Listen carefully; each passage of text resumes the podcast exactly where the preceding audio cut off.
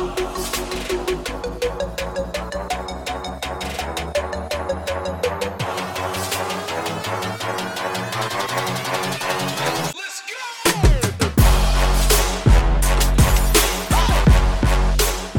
Here it is. Welcome back to the show. This is the ADF Underground brought to you by All Day Football. What's up, y'all? I am your host, Chris and Call Me Chows, welcoming you back to another episode. Week 12 is upon us.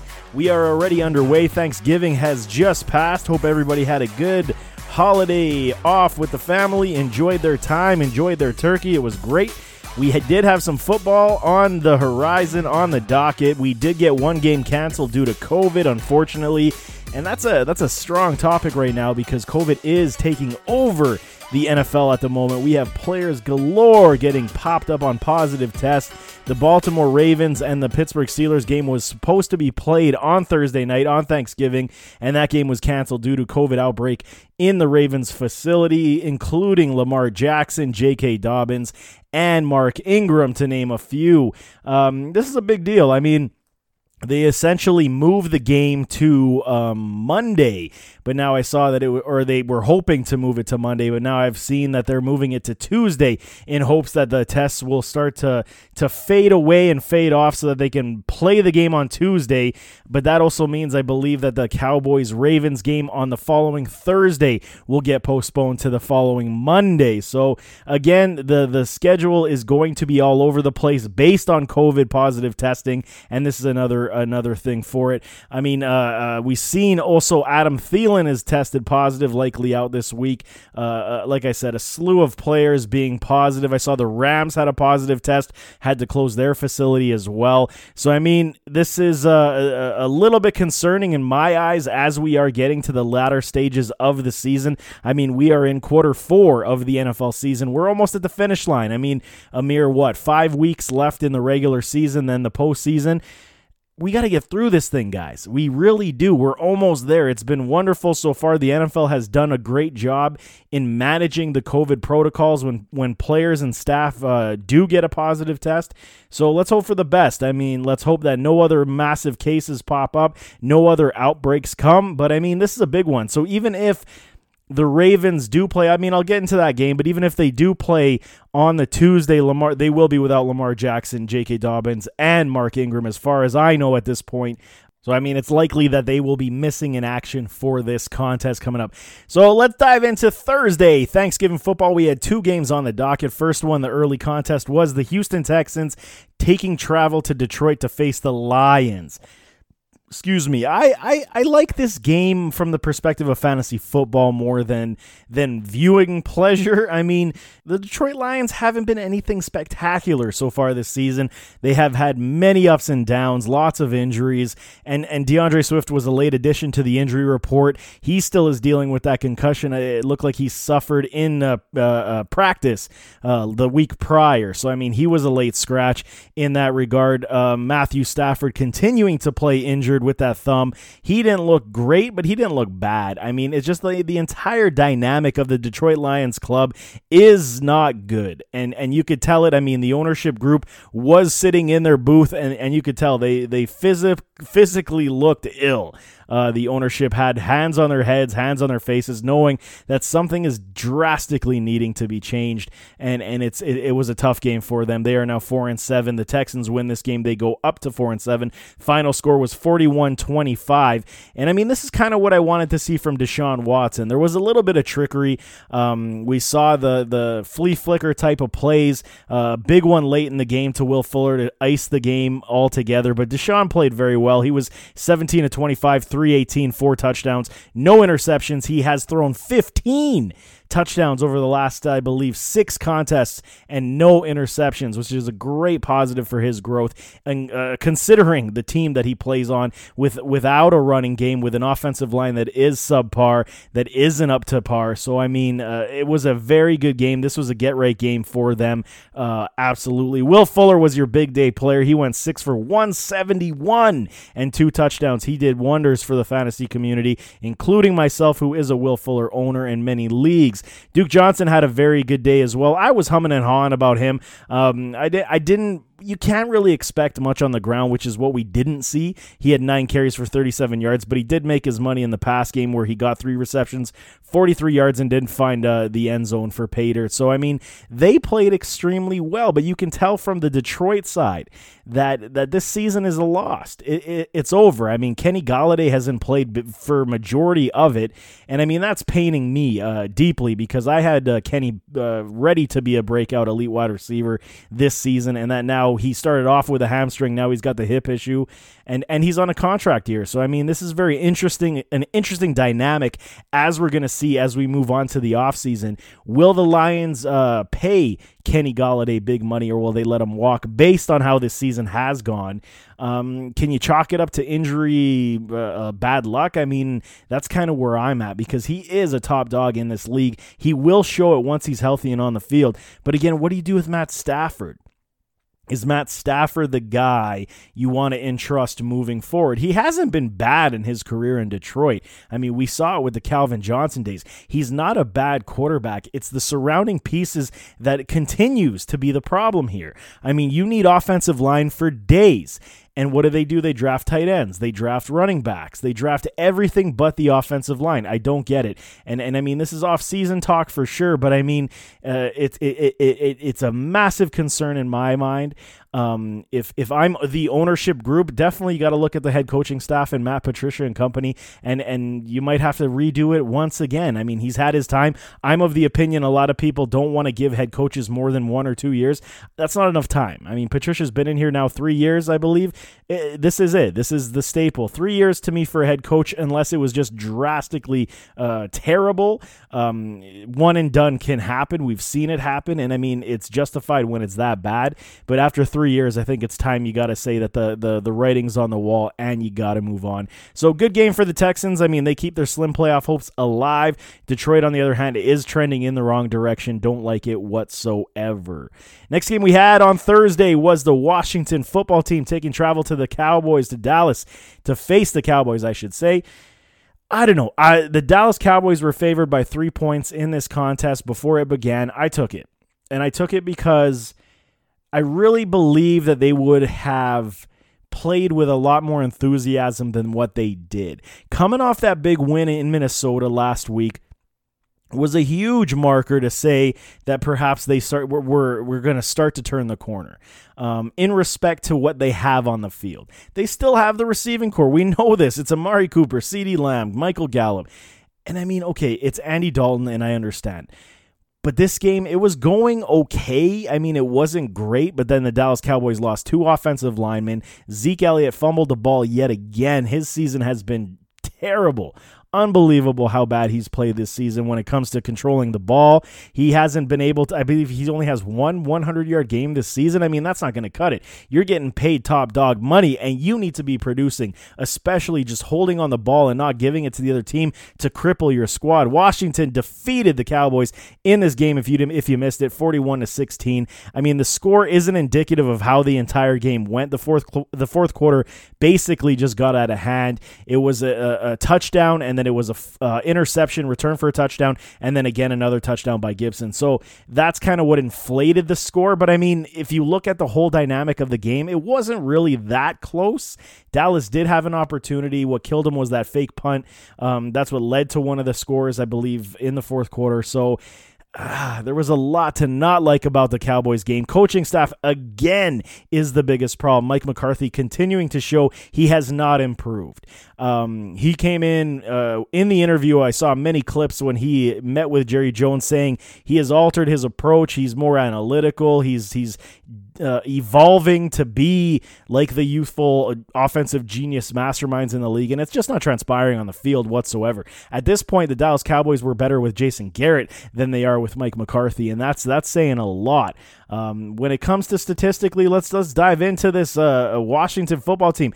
Alex Smith is not going to give you the 300 yards a game. I mean, this is Alex Smith outside of Kansas City with Andy Reid. He is not going to put you up the gaudy numbers that most of us would want to see on this roster. But he was still he was good. He was 19 26, 141. He did have the the passing touchdown, but he did have that one interception which allowed Dallas to come back in the game. Terry McLaurin comes back with a DK Metcalf chase down on the interception on Jaylon Smith, which pretty much saved the game and and and altered the momentum because if Jaylon Smith got in that end zone, it was a tie ball game, I believe, and and it would have been a different story at that point. Um, but it didn't happen. Antonio Gibson was the guy, man. Finally, you know, I've been waiting for a game like this. I mean, for me, I've always been supportive of Antonio Gibson, but I, I, I wasn't as uh, encouraging and giving my endorsement to what this kid could be. He really had showed me a lot, but this game showed me that he is ready to be the full time three down back on this team. And he, he he's legit. I mean, he can catch, he can run, he has power. He's a former wide receiver conversion. I mean, I like everything about his game everything about his game. Does he have that massive burst uh, uh, when he gets the ball right off the flat feet? No, um, that's still the one thing I want to see improvement on. But once he's going, he's going. He has wheels. He's good to go. He had a big day 20 rushes, 115, and he found the end zone a whopping three times. Count him three times. He had a massive day fantasy football wise. Everyone I know who has him was smiling ear to ear. Terry McLaurin, again, he is quarterback proof. Just imagine what you can do with Terry McLaurin if you give him a quarterback. He goes seven for 91. The only thing devaluing his fantasy football value at this point is touchdowns if Terry can find a way to start getting in the end zone, but that's also quarterback determined, right? So uh, uh, uh Alex Smith is not going to be the guy who's going to throw you the ball over the top. Um, five, six times a game. It's just not going to happen anymore. He's not at that point of his career. He's a game manager, captain check down. All the guys underneath are going to get a lot of work. Logan Thomas also saw a lot of work. He found himself in the end zone as well. So uh, the, the dynamics of this team and the Washington football team now with this victory do leapfrog everyone and become the leaders in the NFC East, which again isn't saying a lot, but I mean, this division's up for grabs, and and division leader is going to go to the playoffs uh, with a losing record at this point. But uh, the Washington football team, they have a good team. They have a good base uh, uh of young talent. That if they continue to build in the right direction under Coach Ron Rivera, I mean you could you could see this club be the league uh, the division leader I should say uh, for for quite a few years. I mean, it's it's not out of the question, especially if the Dallas Cowboys don't re-sign Dak Prescott to a big deal that he wants, and Dak goes somewhere else. I mean, we could see the Washington football team be a very dominating force on this club. I mean, outside of that, Amari Cooper had a decent day. Um, he found the end zone. And and I mean, again, we talked about Zeke and his unfortunate fumble, which cost his team the game uh, a great deal. So it was good. I mean, I, what it really did miss the the the night game, the Thursday night game on Thanksgiving. It would have been a glorious finish to the to the day, but I mean, it felt like something was missing.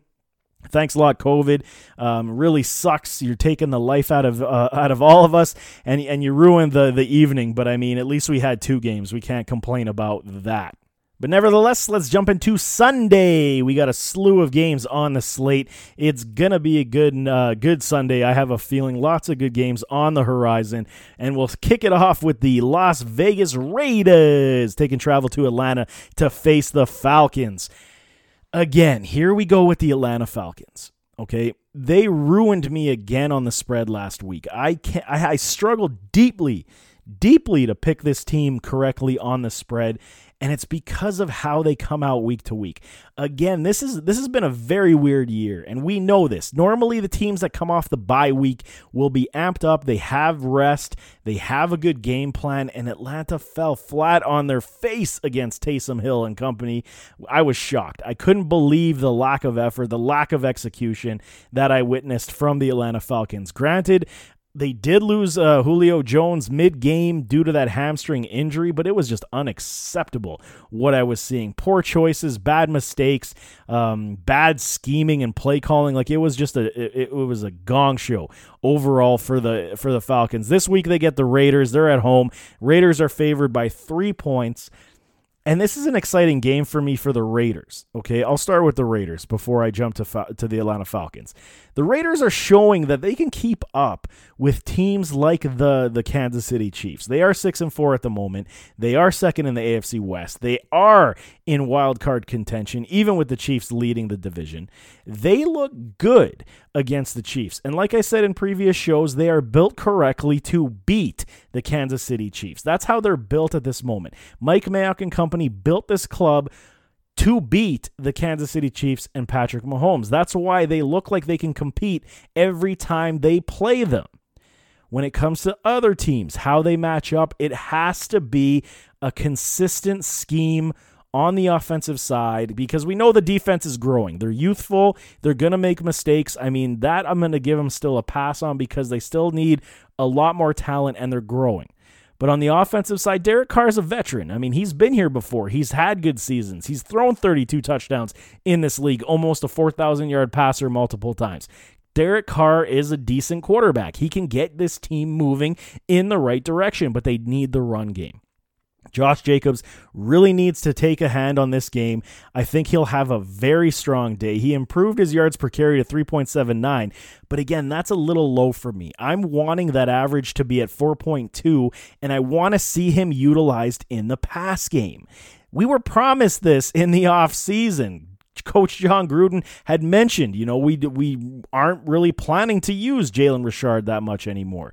We're gonna lean on on Josh Jacobs a lot in the pass game, and it's not that he can't catch. He we've seen him have the ability to catch passes out of the backfield, but we just haven't seen it come to fruition just yet. I'm really dying to see that expansion in this in this pass game for the Raiders, regardless on if they're they're implementing more screenplays or if they're actually letting him do crosses over the middle coming out of the backfield. I will love every ounce of it because I think that'll give a new dynamic to this Raiders offense that teams haven't accounted for just yet, and it'll give them a leg up as they move into the postseason. I truly do, if they make it to the postseason, I should say. But I mean, I, I don't hate this team. They found something in Nelson Agholor. Agholor has been this up and down presence, even coming back from Philadelphia. But now he's got he has a good game, then a poor game, good game, poor game, and that's kind of the, what we're seeing. So it's almost like they're scheming week to week on who they're to uh, uh, uh, feed and attack on the offensive side through the year. I think that when you have a guy like Henry Ruggs, and again, I, I, said this on previous shows, but it's it's worth noting again when you have a guy like Henry Ruggs and you continue to not use him, I'm very very confused. So I've I've gone back and looked at some tape, and it's not so much the point of saying that Ruggs doesn't have a, a, comfortable feeling of the NFL game at this point because he does. He, he's clearly running the right routes. It's just what routes they're making him run. Um, that's how I see it. So if there if there's improvement in that aspect, I think you get Henry Ruggs a lot more involved. Why aren't you kicking him in the slot then? You know, make him run those slants. Give him the opportunity to get the ball in his hand. Then the Raiders will be that much more explosive. But I mean, going up against an Atlanta Falcons defense who laid a, a complete egg last week even though they have been playing a lot better uh, since Raheem Morris took over as the interim head coach, they're going to struggle in this game, even at home. They're they're going to have a very tough time because the Raiders, at least they're on a consistent trend of of moving the ball. They're not explosive just yet, but they're just consistently moving this ball with chunk yards and opportunity. I think uh, I think it's going to be a very good show. Three points. I'm totally comfortable taking that. I am taking that for sure. Uh, as for the Falcons, Todd Gurley, he was named inactive now. He with his knee, they're not playing him. Julio Jones is a question mark to play with that injury injured hamstring. I'd be shocked if Julio Jones uh, suits up for this game. Outside of being a decoy, just being on the field and, and taking coverage to one side, I don't see him having a big day whatsoever if he does suit up, but I'd be shocked if he does play. So, barring that, I mean, Zaccheaus, uh, Calvin Ridley, and, and Russell Gage are going to have to step up in this game. Brian Hill is a big pickup. I mean, if you didn't hear that and you hear it on this on this cast, go out onto your waiver and go pick up Brian Hill immediately because he will get some volume volume if you are short at the running back position. I'm still taking the Raiders. I think they win this game and they cover the spread. Next game I have is the LA Chargers taking travel to Buffalo, going west east to face the Buffalo Bills. Bills coming off the bye week. My Bills, Bills Mafia in the house. This is a big one for Buffalo. And I know I say a lot of these games are big, but this is truly a big one. They're 7 and 3. They want to have a little bit more breathing room uh, from the Dolphins, who are now six and four. You need to win this game coming off the bye, showing that you are ready to go for the remainder of the season, that you are planning to contend in the postseason. I want to see it. I don't want to see a letdown whatsoever. Not at all. Bad news. We did see Cody, Cody Ford, he uh, the guard. He is out for the remainder of the season. That's a massive blow to this offensive line. So they're going to have to get creative in their in their in the way that they play offense. I want to see more screen games from the Buffalo Bills. Utilize Devin Singletary. Utilize Zach Moss. They both can catch. They're both very talented running backs. They're uh, able to be schemed into the pass game no matter which one you have in the backfield. I love it. Big bad news also is John Brown. He will not play in this contest, and that worries me more than anything. We had seen when John Brown earlier this season was out with an injury as well, how I don't want to say pedestrian, but we saw them take a step back offensively big time without John Brown. And there's and there's reason to that. It's valid. John Brown is your field stretcher. He's always going to uh, have the safety account for him. That means you have no stacked boxes. That means Stefon Diggs doesn't see double coverage. This is what that means. Without John Brown, you have to have a, a, another guy like Gabriel Davis. He needs to step up, and this is his time. If he wants to prove to everybody that he was overlooked in the NFL draft, this is the time. He needs to be that field stretcher. He needs to be that red zone target. And I mean, we've seen it. We've seen it already. Uh, Josh Allen has formed some level of chemistry with him, but I mean, when you have Diggs and you have Beasley doing the the short and the the middle intermediate routes, you need a deep threat. Otherwise, the defense is going to sit on it all day long, and Josh Allen is going to struggle to find his open man. Um, but I but I like the Bills in this one. I really do. I uh, four and a half points uh, right now. I think I caught the spread at five and a half for the Bills. Um, so I got a point uh, point less. I'm taking the under simply because the Chargers Justin Herbert is is legit. He's the real deal. Every single week now we see him coming out. He's making plays. Um, the the potential for Austin Ekeler to get back into this lineup is very real. That would be a massive step up for this offense, even more. Uh, Keenan Allen, he should likely uh, uh, get Trey White in this game with potential help. So, I mean, Mike Williams is your guy. He could be a big day player this week simply because the Bills will don't really have that secondary option in the defensive backfield to shut him down. So Justin Herbert, I, I, I, don't see him. I mean, he's had fantastic numbers. He currently is the rookie of the year, in my opinion.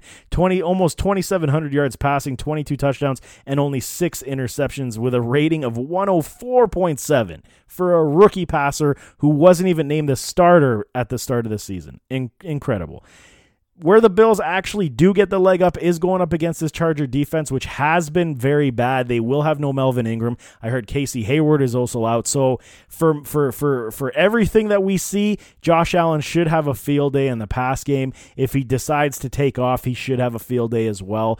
Um, the Bills could definitely cover this spread. The only reason why I'm I'm playing it safe on this one is because of Herbert and his ability to spread the field and and get touchdowns. So it's going to be a good game. I, I, still think the Bills win this, uh, even if they don't cover the spread.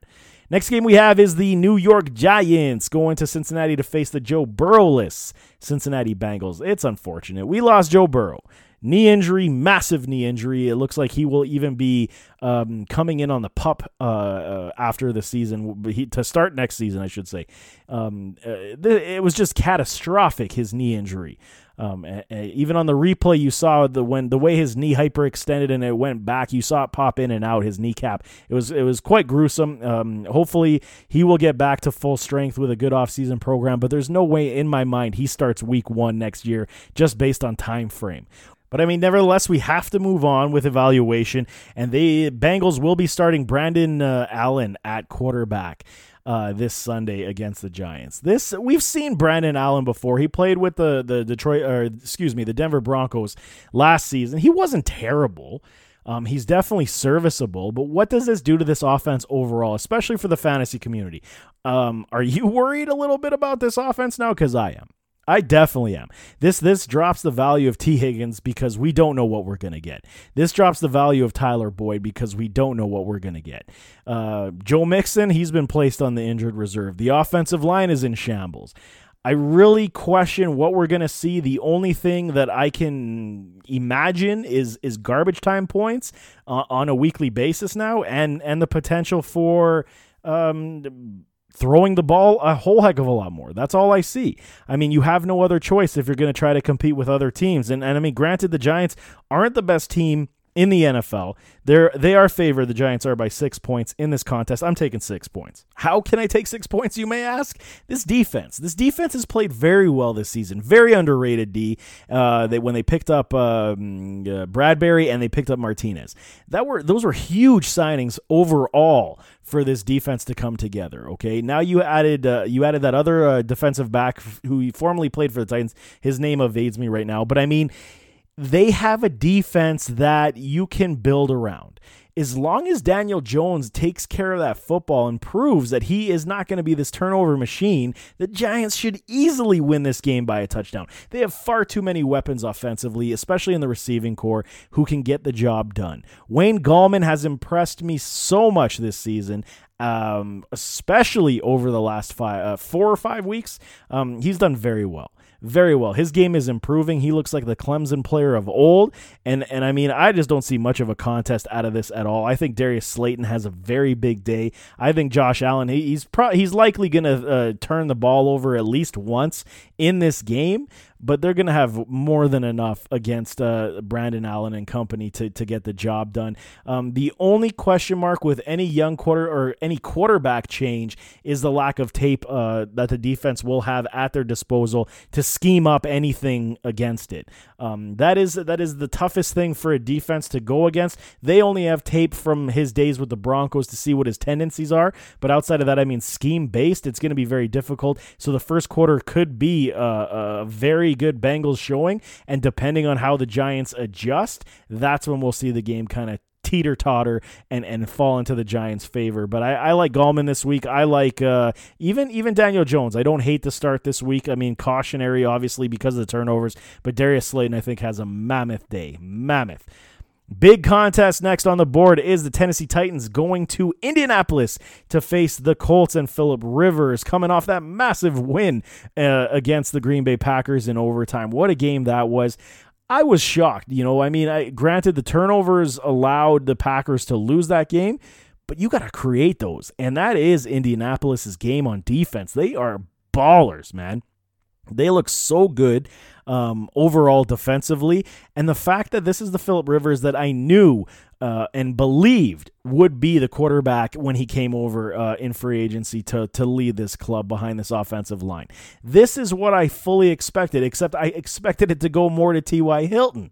Now they have a connection with uh, Michael Pittman, the rookie wide receiver, formerly of USC. He looks fantastic, and he does it again. And they're building something with this. So now you have this trio of running backs basically the duo. We'll call it uh, Jonathan Taylor and Nyheim Hines, sprinkled with a little bit of uh, Jordan Wilkins.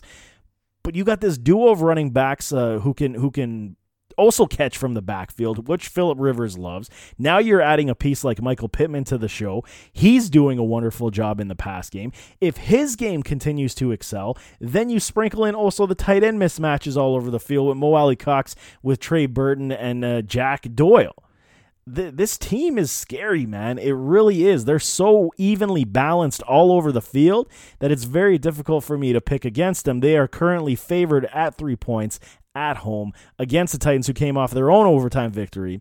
Um, but the biggest problem that I see in this game, uh, I, I, took the Titans in this game because uh, DeForest Buckner is not playing due to COVID. This is massive. DeForest Buckner if if you see an offense, this is the best way I can say this. If you see an offense that changes because of an offseason acquisition of a quarterback to improve the team, this is what DeForest Buckner has done for this defense. It's the same thing. He has he has catapulted this team to another echelons of of excellence um, in in how what he does and helps on this offense or the defensive line, excuse me, allows everyone else the ability to do what they need to do. Darius Leonard's best friend on this defense is DeForest Buckner, in, in based on play. Okay, he allows Leonard Buckner allows Leonard to do so much on the field, it's absolutely amazing. If you if you watch this game this week, you you will see the difference uh, that Buckner brings. He, this this this run game, this uh, defensive run stopping game, it won't be as efficient. The, the pressure on the quarterback won't be as efficient. Darius Leonard, no kidding, he can do a lot himself without Buckner. But you need this guy in the middle of this defense to set everything, set the tone. He is like their Aaron Donald. That's a, that's the best way I can put it. Not not saying they're equal in, in talent, but he's damn good. The Titans here now with DeForest Buckner should and will ride Derrick Henry in this contest. They have no choice. They got to do it. I mean, the secondary has played very well in in Indianapolis. The the key to this game is the run through Derrick Henry and the play action pass. No kidding about it. I think coming off that overtime victory showed as the game wore on. This we I spoke about it with the displeasure about Derrick Henry last week, saying I didn't see a, a, takeover of the game like I thought he would have the week prior, and and we saw the following week um, especially in overtime. When we got into the fourth quarter, it was a Derrick Henry show. He was running over guys. He looked good. He was getting chunk yards, 10, 15, 20 yards. And then that big uh, walk-off touchdown he run he made in overtime. I mean, just he wore him down. And this is exactly what I see happening in this contest. However, you do have Philip Rivers on the other side who is going to continue to score points. He's going to continue to move this offense. I re- we did see a glimpse of Jonathan Taylor. We did finally. Um, we'll see if he gets back in the mix if, or if he's going to be shut down once again by this defense. They don't have a great run D now that J- Jadeveon Clowney is on the shelf with an injury. Uh, it's a big loss for their run run defense. As much as everyone thinks that Clowney is the sack master, his run defense is tops in the NFL. His stats show it all. He when he's on the field, he improves the run defense uh, wholeheartedly, hundred uh, percent. Very close game, but I am taking the Titans in this one. I think they match up very well and will do a very good job in this contest. Next game I have is the Cleveland Browns taking travel to Jacksonville. Won't spend a whole heck of a lot of time on this game. The Jacksonville Jaguars now are starting Mike Glennon the quarterback rotation continues in Jacksonville after Minshew found himself on in the medical room. Uh, they have given up on Jake Luton, it, uh, or Luton, excuse me. I mean, here we go here we go. The quarterback carousel is going to happen. We've seen what Mike Glennon is, and and I, I I think it's crazy that I'm even speaking Mike Glennon's name in 2020 already. He's not it. He's not it whatsoever. All this does, just like the evaluation I said about Brandon Allen with the Bengals, this is the same thing. It's it's what we saw with Jake Luton. Okay, a new quarterback without film to dissect on that team does give the offense an advantage for the Jaguars and potentially it could give them an, uh, a, leg up in the first and potentially the second quarter. And then it all depends on how Cleveland adjusts defensively to make this happen. Or we could just see Mike Glennon throwing interceptions all over the field. And I'm taking the latter, and I think that's what's going to happen.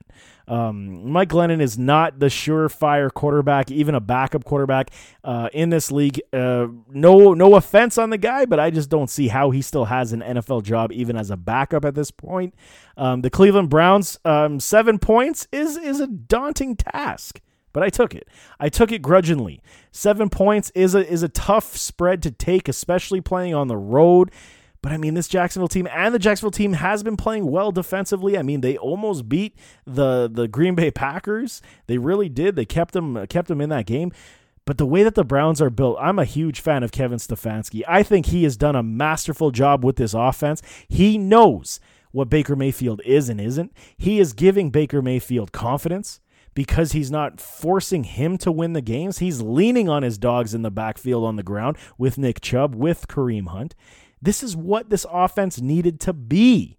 And they're continuing down that path. You lost Odell Beckham, sure, fine, that changed the things, and you don't have the deep shot as, as much anymore. But I mean, since they got back Nick Chubb, it, they're right back to where they, they began, right back to where they needed to be.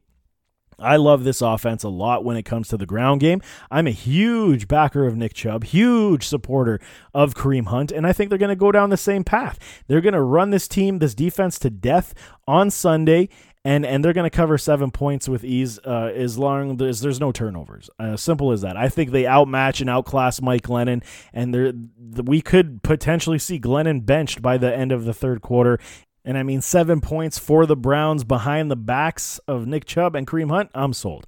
I'm taking it and I'm running fast to the bank. Next contest I have is the Minnesota Vikings hosting the Carolina Panthers. Now with Teddy Bridgewater, Vikings are favored by three and a half points at the moment. This is a tough one. This was a very difficult contest for me to dissect simply because I'm actually upset with the fact that PJ Walker will not get to play again. I think he looked fabulous last week. I think in his first contest, he allowed this Panther offense to look explosive like we wanted to see. I think this is this is exactly under Matt Rhule, the the the head coach, and and and Joe Brady, the offensive coordinator. This is what they wanted to do. They want to go deep. They want to be explosive. They want to go fast. You know, Christian McCaffrey might be back in this contest as well. He is a question mark.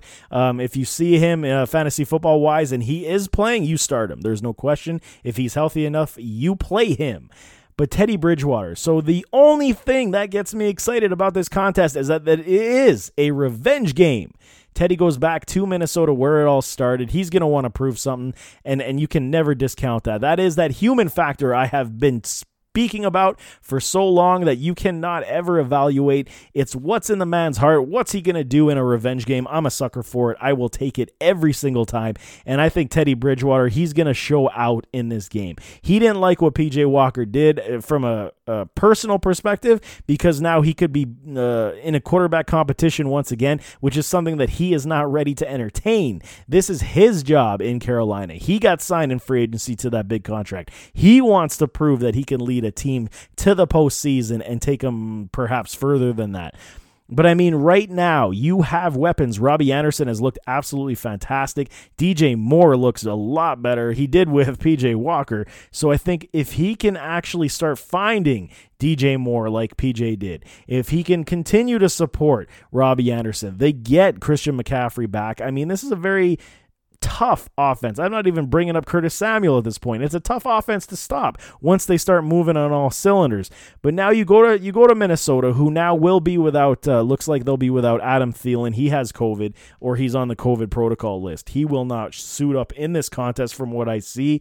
Um, so now you're gonna have to lean on Justin Jefferson. You're gonna have to lean on uh, Obi Johnson. Potentially Chad Beebe gets into the mix, but they're you know they're gonna ride Dalvin Cook. This is gonna be the game again. You're gonna feed. Dalvin 20 plus carries in this contest to try to spread out the defense. You're going to try to hit the deep shot with uh, Justin Jefferson, and then and then we'll see what happens. But when it comes to how the Carolina Panthers have played overall, Kirk Cousins is beatable. We know this.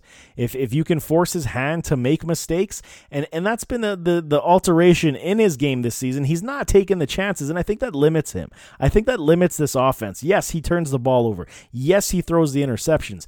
But we've seen him be very good and very powerful in this league, over four thousand yards. We've seen it. You know, uh, it, it's it's very clear to me that the Vikings uh, uh, coaching staff has kind of put the shackles on his game, told him to take care of the ball a lot more. That way, we have an opportunity to win. Both teams are four and seven. Uh, uh, sorry, the Vikings are four and six but I mean, this is a big, big, big game for both teams. If they want to remain in the wild card uh, hunt, I mean, we know they've added an extra wild card team this year, so they're definitely not out of it. But it's going to be a very big game. I took the under in this contest simply because of Teddy Bridgewater going back to Minnesota um, to face his former club. Um, but we're going to see a very interesting game. I could be wrong, but I, will never shy away from revenge games. I love it. Arizona taking travel to New England to face Cam Newton and the New England Patriots. The spread I saw was uh, the Cardinals favored by two points um, that I took, and and I mean I'm shocked. I'm shocked at this spread simply because it's two points. Uh, Arizona is coming off the bye. Granted, I understand that they are traveling west east, and that's never favorable for any club coming from the west. We know the the winning record that isn't for teams that come from the west go east. But this isn't your typical New England Patriots team. I don't know what the odds makers are doing in this one. If New England is able to pull this out, I will put my foot in my mouth myself because um, I'll be shocked. I, I, I can't understand how. Uh, the odds makers are are baiting this one to believe that New England has an opportunity to win this game with uh, basically a two point showing. Uh, favoring the Arizona Cardinals, I, I I'm baffled. Coming off the bye, or no, sorry, no, they're not coming off the bye. They played the Seattle Seahawks on Thursday. That's what they did. Um, excuse me, I got that wrong. But but still, you're coming off the loss playing against the Seattle Seahawks. Granted, fine, uh, that happens. You teams lose. But you're going to hold that over the head of Kyler Murray, who has been one of the most explosive quarterbacks in the entire league for the entire season. DeAndre Hopkins on the team?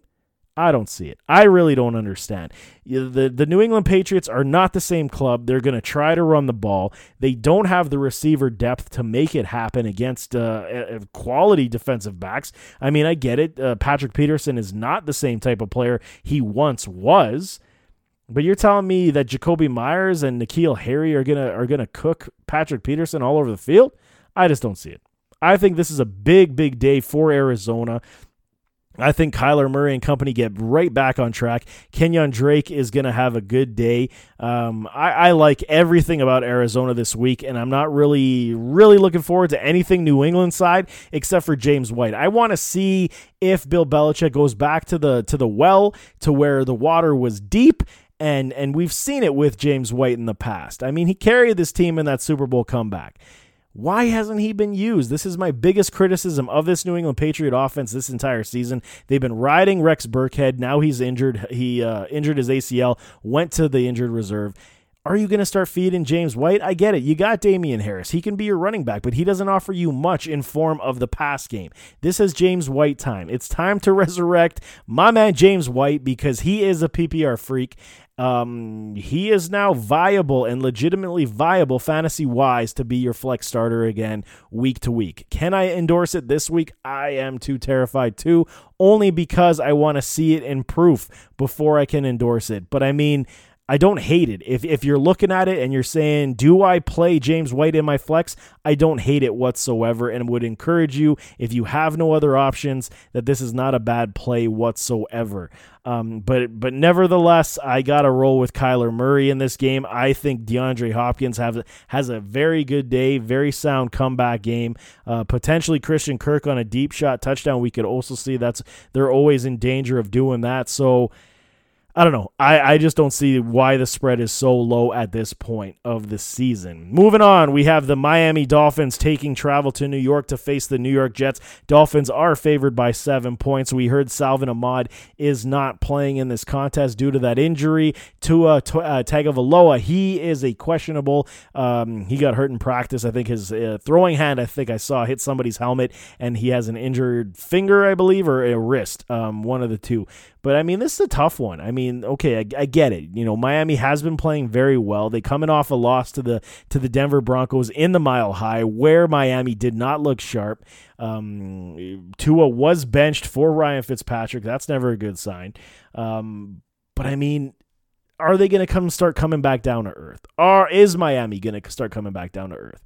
I think it's very possible. I like what Miami is doing. I like what Miami is building overall but you're going to have these games. I mean, to believe that they were just going to start uh, rolling off victories week in week out was a little bit uh, suspect to me. I, I, I, I'm buying into what they, they could eventually be, um, but I'm not buying into what they currently are to be a dominating force, even up against the New York Jets. Okay, they do get uh, Sam Darnold back in this game. He starts for the first time in three weeks. They are 0 10. There's nothing to play for in New York anymore but they do have a very healthy wide receiver corps. Jamison Crowder is there. We have uh, Breshad Perriman. Mims, the rookie, is there. So with Sam Darnold, let's see. Let's see what they got. I mean, we haven't seen it at all this season with all the weapons on the field at the same time with their starting quarterback. I'm curious. I want to see what happens here. I think this is a very good building game. It's a trap game for the Miami Dolphins. They could really lose this game. I would not be shocked if the the New York Jets the Jets have to win one game. I mean, let's let's not kid ourselves. They're not going 0 16. Um, I, I, I, it's impossible. I can't see it happening. They're not the Detroit Lions. They cannot go 0 16. I just don't see it. And this is the opportunity. The Dolphins are a little bit injured, a little bit hampered. You know, if you can take advantage of some opportunities, your defense hasn't been playing poorly, uh, New York Jet wise. I mean, it's just your offense didn't help the cause. The offense wasn't moving the ball, and you couldn't do anything at all. I don't know. I think that there is a, a, potential possibility. Frank Gore, I mean, he is your running back. This is going to hurt them. They're going to have to pass a lot more. Darnold's going to have to be careful with the ball. So as long as Darnold doesn't turn the ball over, if Tua even plays or doesn't, I mean, if Tua plays, I think Miami wins this game, but it's very hard for me to see that they'll they're going to cover a full touchdown spread. That's that's a tough thing to do for any NFL club on any given week, especially with the fact that the Jets are not grossly terrible uh, roster wise. It's just the way that they execute more often than not that gets them into hot water. I don't know. I, I think the upset could definitely be here. I'm not comfortable taking Miami with seven points. You do have some fantasy viability here, um, but it, I would definitely watch the injury report to see what happens with Tua. It's unfortunate Salvon Ahmed is not going to play because I thought that he was going to be a fantasy darling this week. Next one I have is the New Orleans Saints and Taysom Hill, the revelation at the quarterback position. Six point favors going into the mile high in Denver. I mean, okay, what did we really expect from Taysom Hill? I didn't expect a lot. And I mean, I didn't see a whole heck of a lot outside of a perfect game plan by Coach Sean Payton. We know that Taysom, Taysom Hill, I always get his name wrong. We know that Taysom Hill is a very strong running quarterback. Like, very strong. I've never seen a quarterback built like this before. Um, in my time, my many years of watching football, uh, dissecting football, I have never seen a quarterback who runs uh, as, as hard as Taysom Hill does. His passing did impress me to the point that he is capable, and I can say this now, he is capable to move this offense up and down the field. That I can see but it has to be played properly and the the play calls from the uh, from Sean Payton have to be done properly. We saw Michael Thomas feast. Okay, it was as if Drew Brees was there, as in, in the form of targets.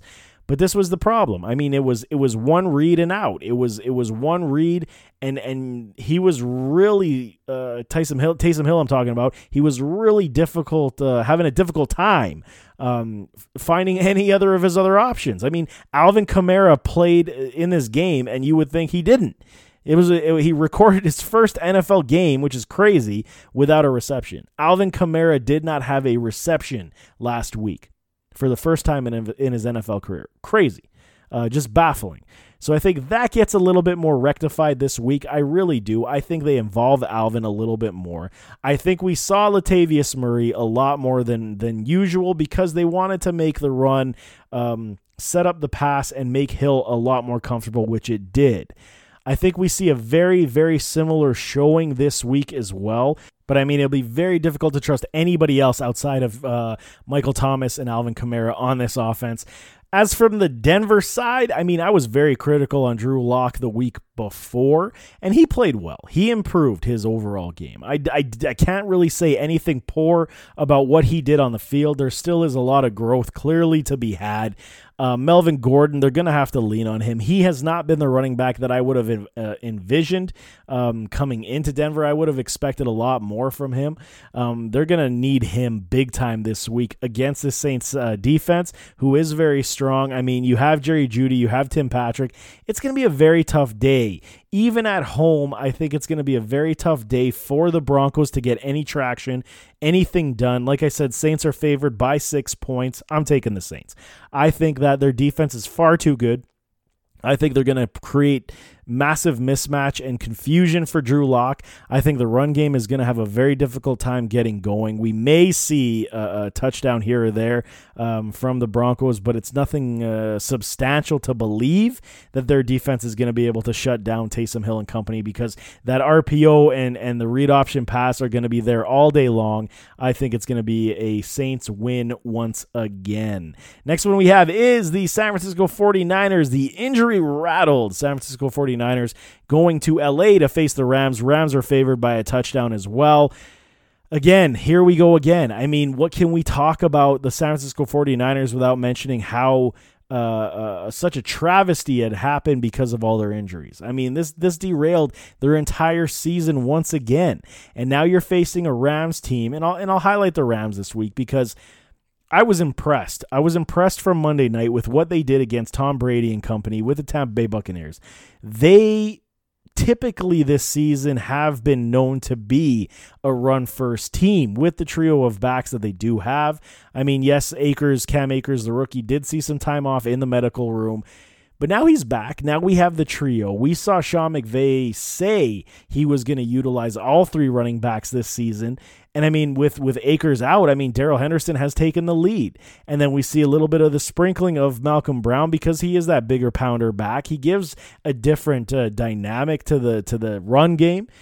But last week we saw Jared Goff look like the the Jared Goff that took this team to the Super Bowl in this high octane unit. He was lighting up Cooper Kupp and Robert Woods all day long. And that's against a Tampa Bay defense who is no slouch. No slouch. I mean, they got players on that defense, and they were just unable to uh, adjust. They were unable to stop them. Uh, I loved everything about how Sean McVay uh, called the game plan. Um, and, and they're going to need a similar type of event here, but more, I, I see it on the ground. I see them getting back to basics here. I see them controlling the clock. I see them controlling the flow. I see Darrell Henderson having a big day again, uh, at least finding the end zone, if not having a big day. Um, I see Malcolm Brown getting in the mix. Cam Akers has earned more time. We could see him being the PPR back uh, on this offense, which adds that other dynamic. I, I like the the Rams team a lot. I like how their defense is playing with uh, Aaron Donald, Floyd, and Ramsey. I think they have a great trio of stars that that carry this team at every level. I don't know. I'm I'm a huge Rams supporter, and it's in a different way than how we know this team in the past. The team that went to the Super Bowl, they're not gonna put up the 50 every week anymore. They're not gonna put up the 45. It's gonna be this methodical way of, of driving the field and finding the inadequacy in the defense. And right now, the 49ers have a ton of it. They have a ton of it.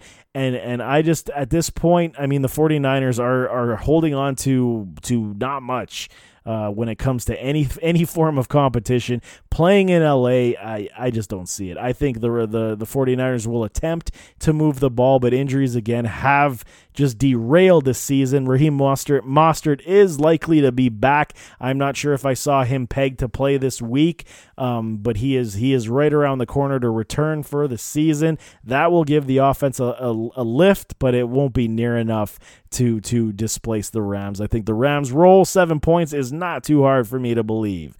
Game of the week, we have the Kansas City Chiefs going to Tampa Bay. Patrick Mahomes versus Tom Brady. The Buccaneers, hey, the Buccaneers. I, I, I was fearful of this. I mean, we talked about this so many times on this show. You cannot build dream teams in the NFL. I tweeted out when they signed Antonio Brown that I thought it was a bad move. I took a lot of heat. I took a lot of heat on Twitter. Saying everyone said, "Wow, how is this a bad move? You know, they're bringing an all-star type wide receiver to this club. How is this terrible? How does this make them bad?" And again, I'll reiterate this point so many times over. When you have very similar skill set players who are of the elite nature and talent, you need to define the roles of these players. Otherwise, you are going to underachieve. Simple as that. Okay. And Bruce Arians does not have control of this roster whatsoever. Tom Brady is struggling as well. He just, he's been throwing interceptions in the losses. So basically, when the team isn't moving properly, everyone's going to blame Tom Brady and his interceptions. But you need to go back and look at the routes that are being run, the chemistry that it has not developed with these wide receivers. We're already week 12. Okay, I get it. We had no off season because of COVID. I get it. We had no training camp. Okay, but we're in week 12 already. At this point, you should have at least the fine uh, details of your system figured out to the point that you can at least compete and not be embarrassed with this much talent on this offense. And that's straight up. I don't care what anybody says at this point because they're going to say, oh, well, you know, they didn't have this. They, you have elite talent elite talent in Mike Evans, Chris Godwin, now Antonio Brown. And then you have, I get it, okay? Again, I keep saying that, but you have a, a Tom Brady who is um, going in the wrong direction in terms of uh, playing ability. I understand it all. He's still good enough, and we've seen it. He's good enough to lead the offense when they're moving. They move very well. When he's making mistakes, I mean, this is this is what happens, and and you, it's not just all on Tom Brady. And this is the other thing that I said. I thought if he would have went to Indianapolis, I think the team would have been much better in Indianapolis because then you had the offensive line. He went for the flashy cars, man. He went for the the Ferraris and the Lamborghinis when he could have had BMWs and Mercedes. That's how I see it. That's how I see it. If he would have went to Indianapolis, I think we would have seen a very much more successful Tom Brady because he had the offensive line. Tampa Bay does not have a sound offensive line. Tom Brady's going to struggle to find uh, more than two, three reads every time he drops back under pressure. This is just how it's going to go in Tampa Bay. And on top of it, okay, if you can't get your run game going, we saw how many mistakes. We saw Leonard Fournette dropping passes. We saw uh, Ronald Jones not really involved in the game plan. Okay, you can't feed everybody the ball. It's impossible. But nevertheless, we'll go to we'll go to Kansas City and we'll talk about Patrick Mahomes, Mr. Cool. He comes back last week with a, what a minute thirty left in the contest, and, and like everyone was saying, and I'm of, I'm of the same opinion. You knew you knew that Patrick Mahomes was going to win that game against the Raiders. As soon as they got the ball back with just over a minute in time, you knew it. He was going to drive the field. The regardless on if the Raiders blew that coverage with Kelce left him wide open in the end zone, they were going to score that touchdown. There was no question in my mind. I, I, I, you could feel it. The sense was there, the confidence, and he goes in, scores a touchdown. He's like, I'm out. I'm good. That's Patrick Mahomes. The storyline here is nice. It is the the future Hall of Famer, six-time Super Bowl winner Tom Brady taking on the new face of the uh, of the NFL in Patrick Mahomes. The storyline is great. I mean, it's gonna sell gonna sell T-shirts and it's gonna give you views on the internet, but all in uh, all in all, I mean, I can't, I can't, I can't support Tampa Bay in this contest whatsoever. I think Patrick Mahomes is going to expose them just like Jared Goff did. I think they're going to throw the ball very well. They're going to run uh, decently. I mean, this Tampa Bay run defense is tops in the NFL, so they will struggle, but it's going to be Andy Reid. Andy Reid is light years ahead of where Bruce Arians is uh, in, in the form of coaching, in the form of offensive production. So I don't see that being a problem. I think Andy Reid is is just going to be running circles around what Bruce Arians and Tom Brady are going to do. I think Patrick Mahomes. This is the game that we see, and I mean it's already happened, but it's we can we can put the final staple in it to say this league now belongs to Patrick Mahomes. Uh, it is no longer Tom Brady's, even though he gets still a lot of media attention, but this league is now going to belong to uh, Mahomes after this game is said and done. Three and a half points. I am taking it. No problem. The Chiefs win that game with ease. Chicago and Green Bay, they final the Sunday slate on Sunday Night Football. Nine and a half points for the Green Bay Packers. I find this to be a little bit ludicrous. And they're baiting. They're baiting. Vegas odds makers, they're baiting us, man. I cannot handle this. Nine and a half points against this defense? Really? Really? Okay, so I get it. Nick Foles, he hasn't been great, but now he's uh, injured and will not be playing in this contest, meaning Mitchell Trubisky makes his return to the starting lineup to be the quarterback for the Chicago Bears. This is a problem, right? Everyone believes it. Mitchell Trubisky, he was awful when he was in. Um, he was missing passes. He was inaccurate. His decision making was poor. But I mean, we've seen these types of stories before, have we not? We've seen the young quarterback take a rest on the bench, learn behind another quarterback, and then uplift his game. I mean, we see it more when that young quarterback moves to another team and and finds his legs and his arm because the system and the change of scenery did it. But maybe we see it in this game with Mitchell Trubisky as well. He's been on the shelf enough to understand how the game operates through Nick Foles' eyes. Maybe we see improvements in this offense. They got weapons. They got Allen Robinson. They got uh, Darnell Mooney. They got Anthony Miller. They got wide receivers on this team. They can move the ball. I'm very curious. Nine and a half points, especially after what we've seen. I get it. I granted this is at home. This is in Green Bay. But from what we're seeing from this Green Bay offense, I mean, it's very difficult to take away Davante Adams, but now when you're seeing them kind of take away the run game with Aaron Jones, and I don't understand why Coach Matt LaFleur is kind of babying Aaron Jones at this point. Maybe he's still playing hurt. Maybe they're not being honest about what his injury really is. Maybe they're saving him for the postseason run. because they believe that they're going to win the division and they're already in. Maybe that is it. And I could see that. You want to save Aaron Jones for the most important time of the season, the postseason. This time, trying to get to the Super Bowl, not losing in the NFC Championship game. This could very well be. They're limiting Aaron Jones' touches and carries to keep him healthy for a long postseason run.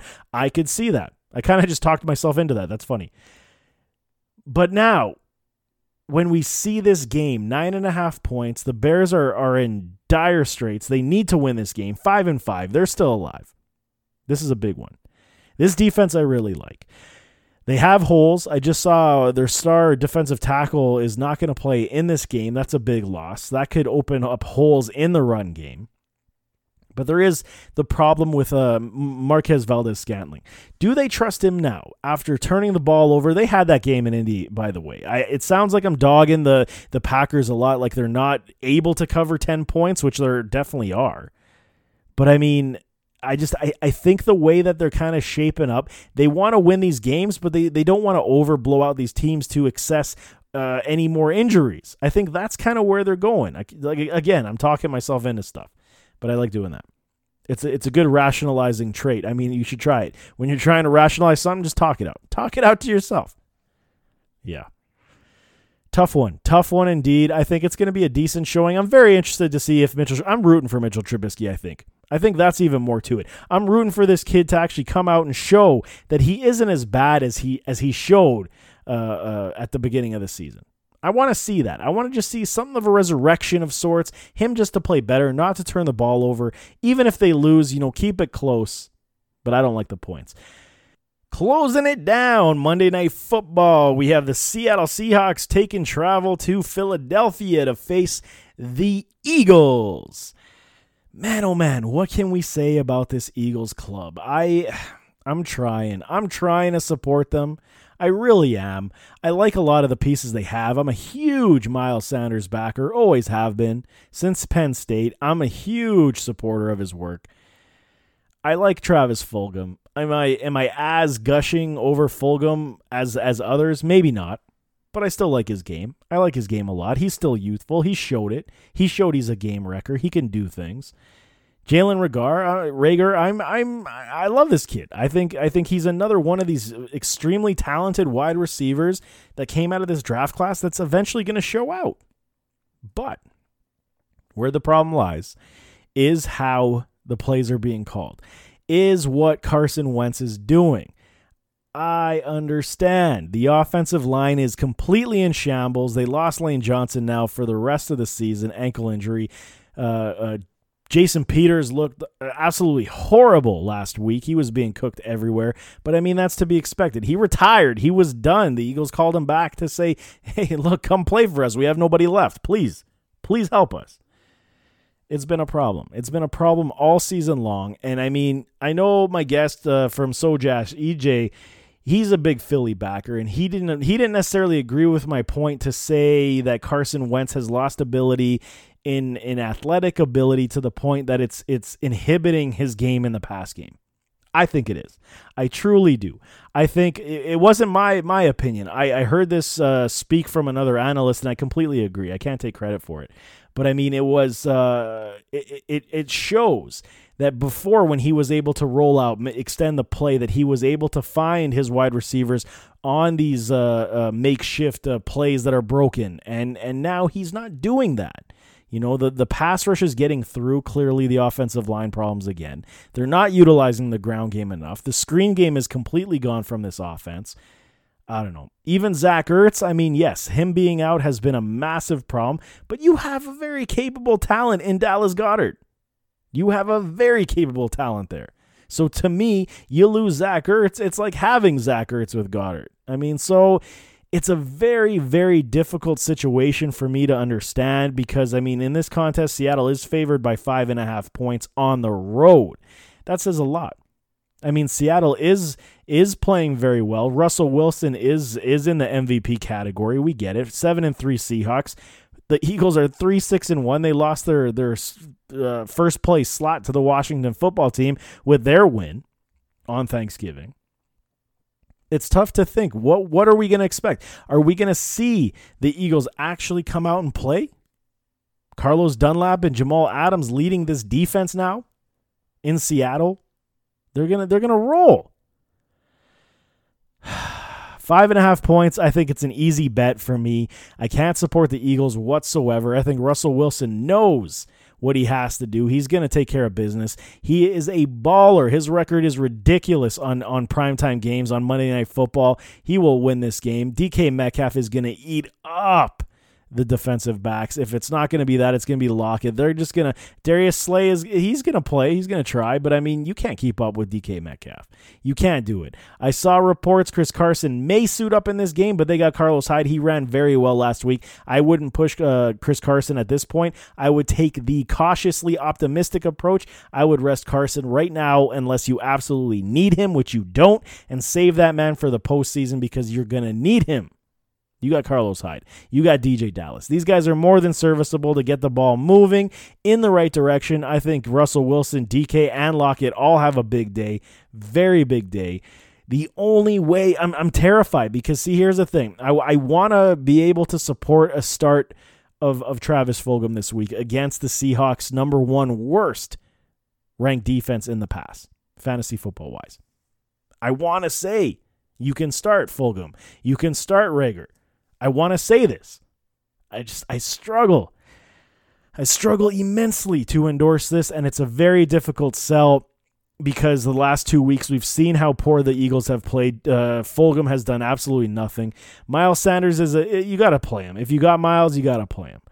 But I mean, outside of that, I, I really struggle to endorse playing the, the Eagles wide receivers at this point until we see it come to fruition. And this is, uh, again, come to fruition uh, like we've seen in the past. But I mean, against a top uh, uh, or a bottom feeder pass defense like the Seahawks, this should be a slam dunk to play Fulgham and Reagor. But I'm, I'm still a little worried.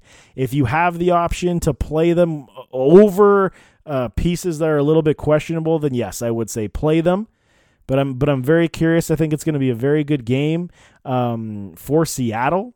I don't I don't I really don't see the Eagles competing in this one. And then after this contest, if they do lose again, I think the conversation will start to be had to benching of uh, Carson Wentz and potentially playing Hurts, the backup quarterback, to see if he can uh, uh, reinvigorate this offense somehow and generate some points. So so as we mentioned, it closes out on Tuesday.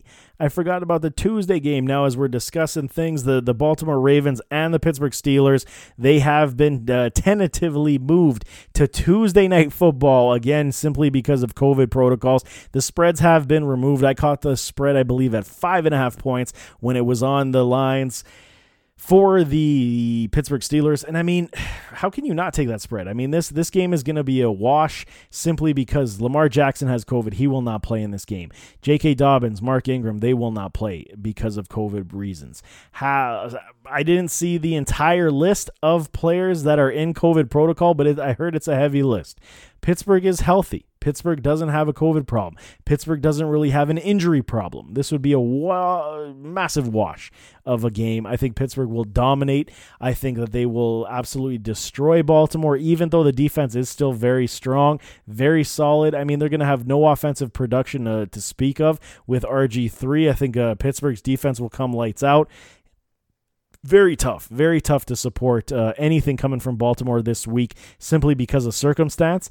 And we'll see if this game gets even played. So that is the problem as well. We may see a week 18 if this game does not get played. If we don't see the negative tests come back in the next uh, few days, I mean, this is Friday, so Saturday, Sunday, we need to see negative tests across the board for all Baltimore players. Otherwise, we could see this game in jeopardy on Tuesday and not be played. Then again, like I said at the beginning of the show, the Dallas Cowboys Baltimore Ravens game would then get pushed from the uh, the Thursday to the following Monday. Um, so again, to save the Week 18, we know the NFL does not want to go into Week 18 mode because that would be uh, disastrous for playoff scheduling as well. Um, they're trying to avoid that at all cost while keeping the players healthy and safe. Um, it's it's it's interesting. I mean, we're all hoping. I'm I'm I'm putting up hope that we can see a lot of the negative tests come through, and we don't see this game canceled outright. Because I mean, again, for the fantasy community, let's talk about that selfishly from our point of view uh, we got lots of players on both teams. I mean, so it's it's it's it's a tough sled. It's a tough road, and we'll see what happens. I mean, keep your eye on that. We should get news by I believe Sunday morning, if not uh, or late Saturday. We'll see how that transpires. But I mean, the final word should be called on Monday, whether or not these teams will be able to play on Tuesday. So hey, the week the week gets another game uh, late, but then we'll we'll suffer for it on the Thursday no contest. So I mean, that is it. That is week twelve. It's it's interesting. It's flying, man. Fantasy playoffs are coming very soon. So get those wins, get those lineups set up. Never give up, man. Never give up hope because the playoffs can always be had. So I mean, on that note, that is the show. Thanks so much for tuning in. You can find me on Twitter at Chris underscore ADF1. You can find the show on Twitter at ADF Underground. To all the listeners, thank you for all the support. And until next week, stay humble, stay peaceful, and take care of each other. I'm out.